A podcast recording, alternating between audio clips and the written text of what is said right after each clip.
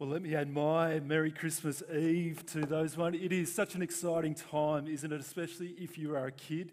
Here we are, just one more night, one more sleep until presents in the morning, uh, food, fun with family. Uh, the Christmas lights are glowing. I reckon you can see them from space with the amount that are going on around my house anyway.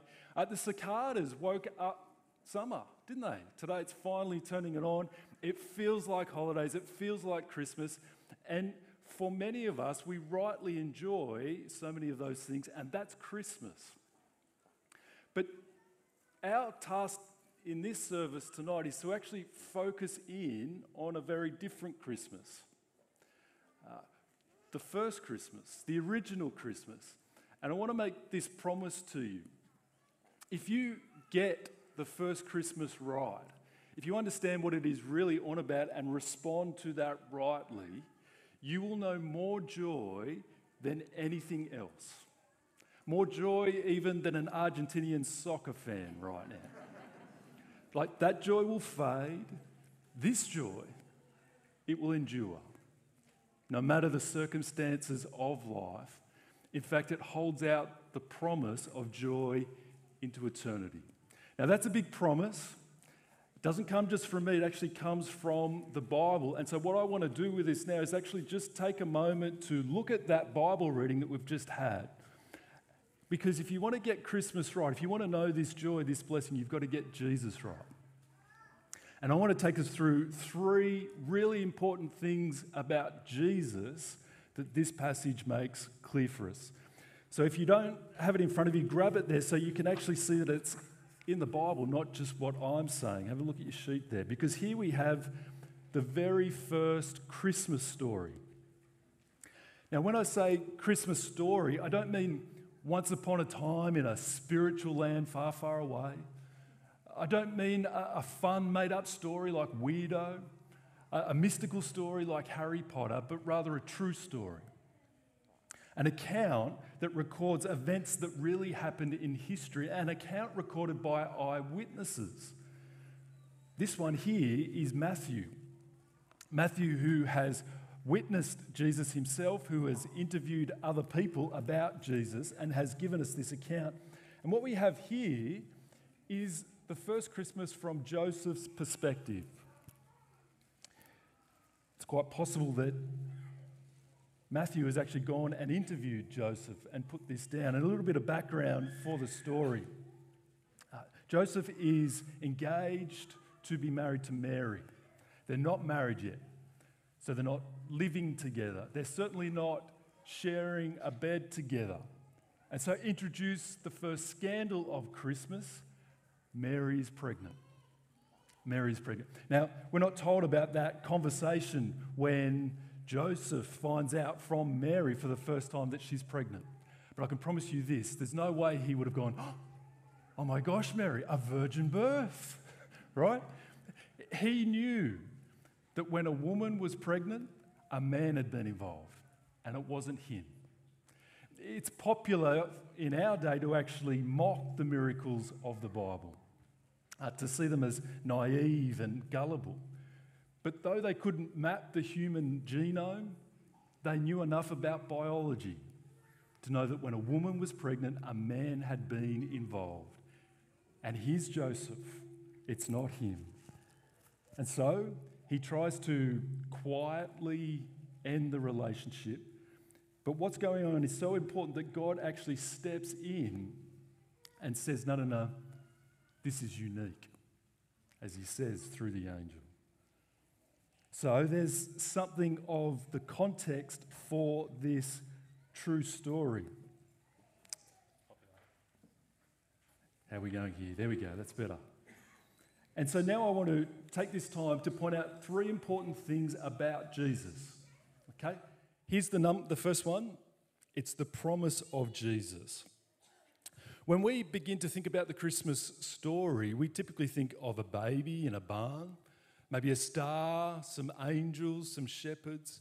But what Matthew points out for us is that the origins of Christmas go way, way back, centuries back, actually. Have a look there at verse 22.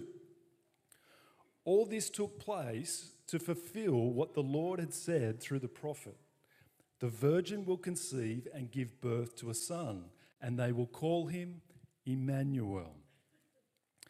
This is some 700 years before the first century. We actually have it recorded in a document in the first part of the Bible. A promise that kind of hangs there, not fully fulfilled for centuries until the coming of Jesus. This is one of many prophecies that you can actually chase up. The birthplace of Jesus, Bethlehem, is there. The, the manner of his birth is there. Prophecies are actually just one of the many powerful, compelling evidences that when you read the Bible, you're actually in touch with what has really happened in history. But the big point that I want to make for us is this God keeps his promises. What God says he will do, he does.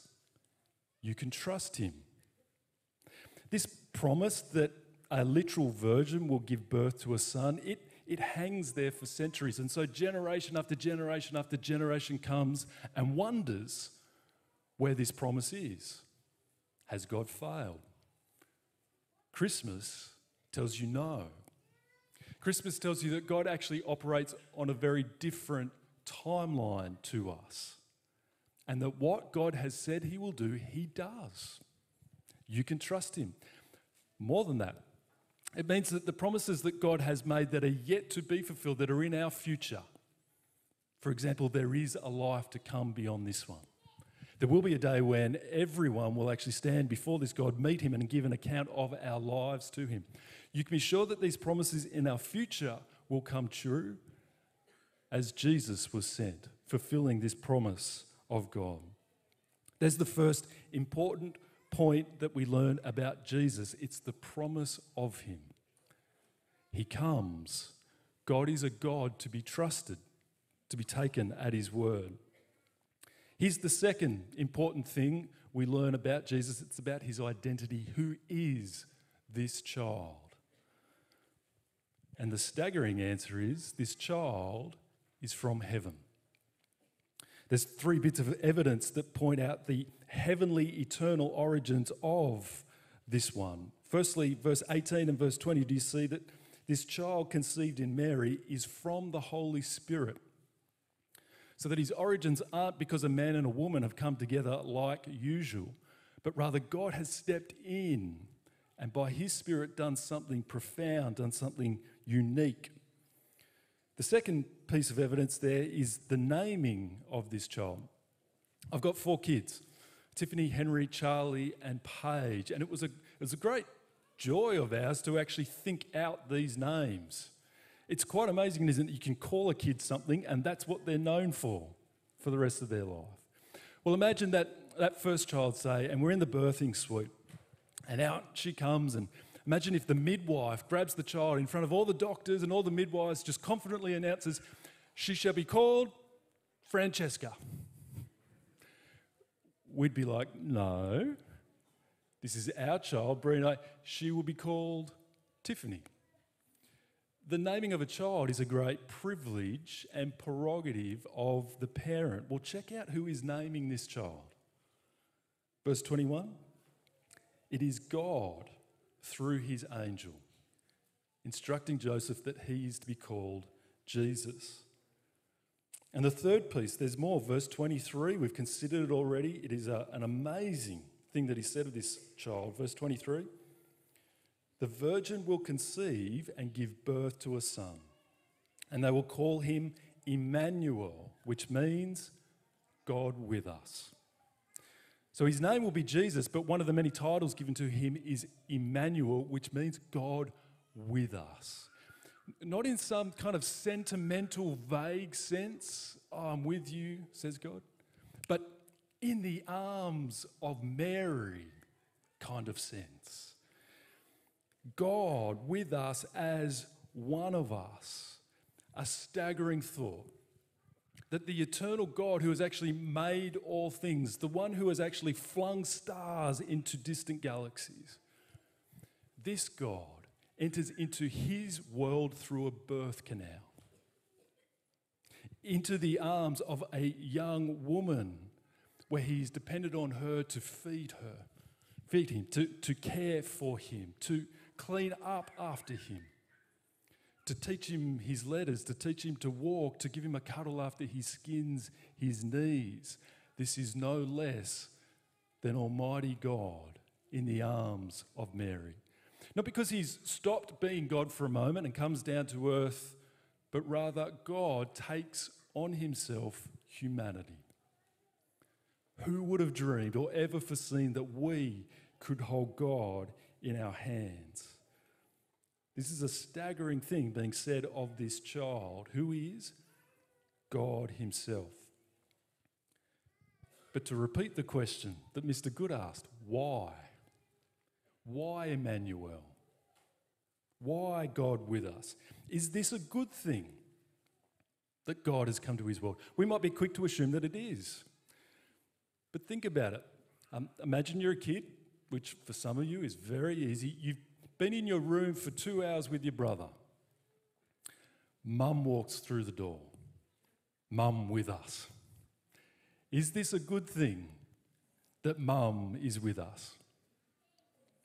Well, it depends, doesn't it? Have you cleaned your room and done your homework like she told you to? Or have you been fighting with your brother over a PlayStation game? Uh, these are not real examples from my home, just by the way. It depends, doesn't it? God comes into his world. Is that a good thing? Well, as has been mentioned, actually, I, we, have recently done the dog thing. Uh, we now have a puppy. I was that dad who swore I'm never, ever getting a puppy.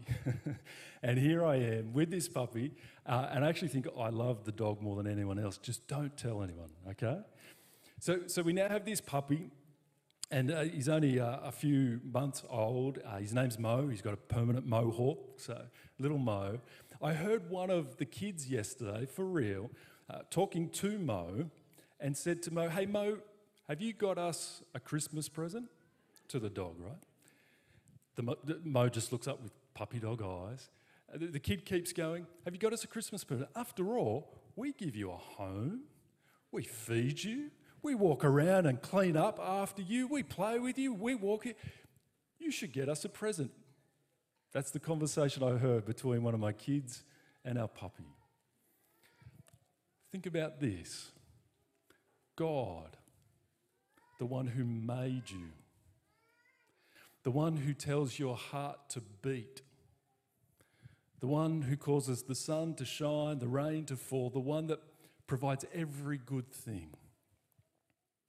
Well, imagine if this God shows up in your home. Would that be a good thing?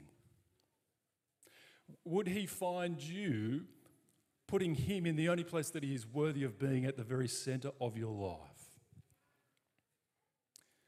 Well, here's the thing just like us 2,000 years ago, God comes into his world and finds rebels, finds people who have actually rejected him.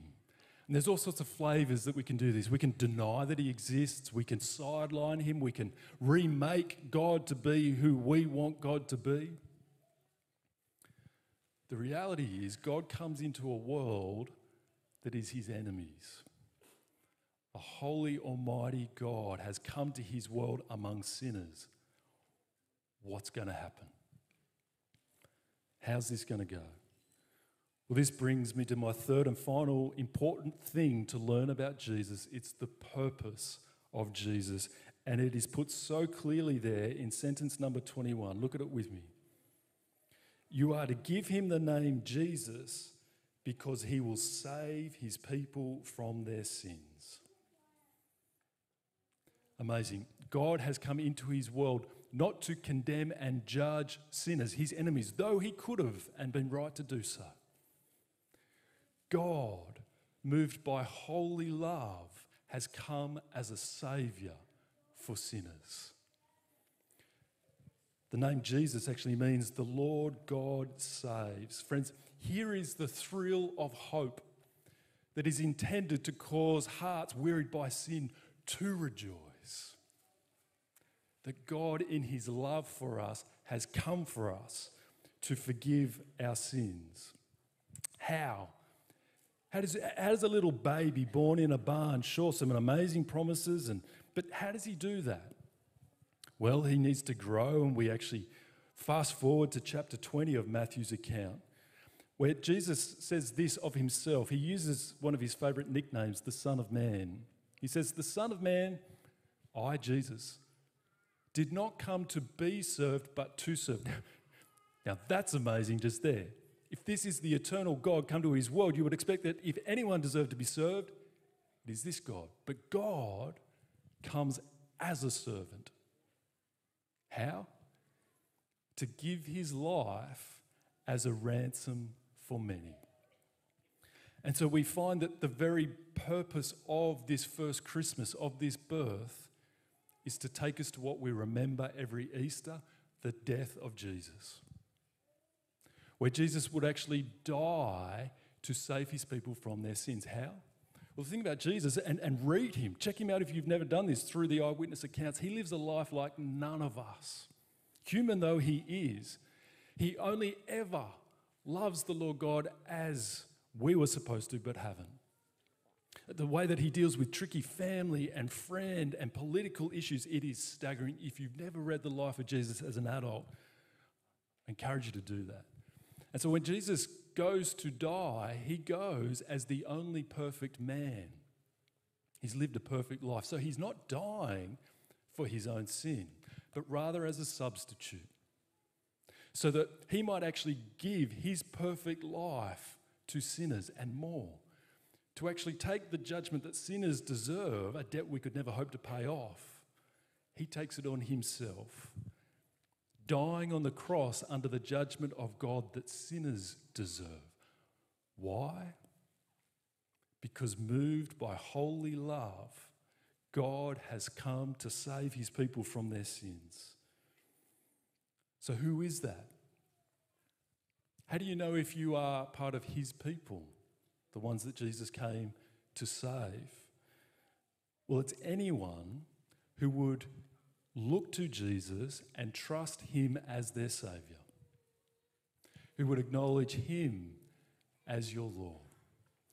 See, the very guts of the Christian message is to look away from yourself, not about trying to be better, not about trying to be good not about doing this, not doing that, but actually looking to a Saviour. It's people who would take Jesus up on this offer when he says, Come to me, all you who are weary and burdened, and I will give you rest for your souls. Which means this if you are to know this deep joy that Jesus offers, the message of Christmas offers, it's for the humble. It's for the people who know of their need. I wonder whether you might be a bit like Steph, who we heard about in that video there, who has known about God, maybe even been to church, but has not really understood her greatest need from God. Is that you? Might it be the case that there are lots of things you want for Christmas in life, but you haven't come to actually accept that your greatest need is to be forgiven by a holy God. The only way that will happen is through humility. To actually look closely at who your God really is, the life that you were called to live, and who you really are. And as you do this, you can do this with the comfort that the message of Jesus is unlike any other religion. All the other religions are about what you must do or not do to have the good outweigh the bad and have God impressed and let you in. The wonder of the Christian message of Jesus is there is nothing we could do, so God has come and done it. God has come among us. And so let me finish by asking you this Do you know this gift? Maybe you don't. And maybe you know that you don't know this gift. There is no better day than to accept it. How do you do that? It's in the quietness of your own heart. Or go home on your own, speak out loud to Him. It is to say to God, forgive me. Have me back as a son, as a daughter. Jesus, be my Saviour. It's possible that you are here hearing these things and you've never heard them, or it's been a long time and it's still not clear. Can I encourage you to keep investigating, to keep looking into them? We love that you are here. We are a bunch of people made up of, of people who are new to these things, who are checking these things out. We would love to do that with you some more. And thirdly, if you do know this Jesus, then remember that no matter the circumstances of your life, and for some of you, I know they are very hard, know that God has met your greatest need. Know that He has brought you back to Himself. And as Jesus promises at the very end of Matthew's account, He says, Surely I am with you always to the end of the age. You don't have to wonder whether God loves you. Look to the promise of Jesus, God delivers on it. You don't have to wonder whether God understands you. Look to the person of Jesus. He is God among us, He knows what it is to walk this life. But know that God has come among us for the purpose of our souls, of redeeming us, of bringing us back, and holding out the promise of life with Him now and forevermore. It is no wonder we sing of a thrill of hope. I'm going to pray for us. And as I do that, I'm actually going to ask the band to come on up. They're going to lead us in some song in a moment. Praying is talking to God. And so let me do that on our behalf. And it's something that you might want to repeat along in the quietness of your own heart. Let's do that. Lord God, thank you for this time to be together, to get away from a bunch of the distractions and to hear you speak to us as we read the Bible, to hear this record of what you have done in history, to hear that you have a plan and a purpose and you always deliver. Father, for those here who don't know you or have drifted from you, I want to ask that you might give them the most amazing gift this Christmas forgiveness of their sins, that they would look to you and trust in you, walk in a new life with you. For those of us who have, we remember your promises are good, that you do what you say you will do, and that you are with us, you will never forsake us. Give us, no matter the circumstances, that deep joy that you promise us as we look to your Son, Jesus. And we pray this in his name. Amen.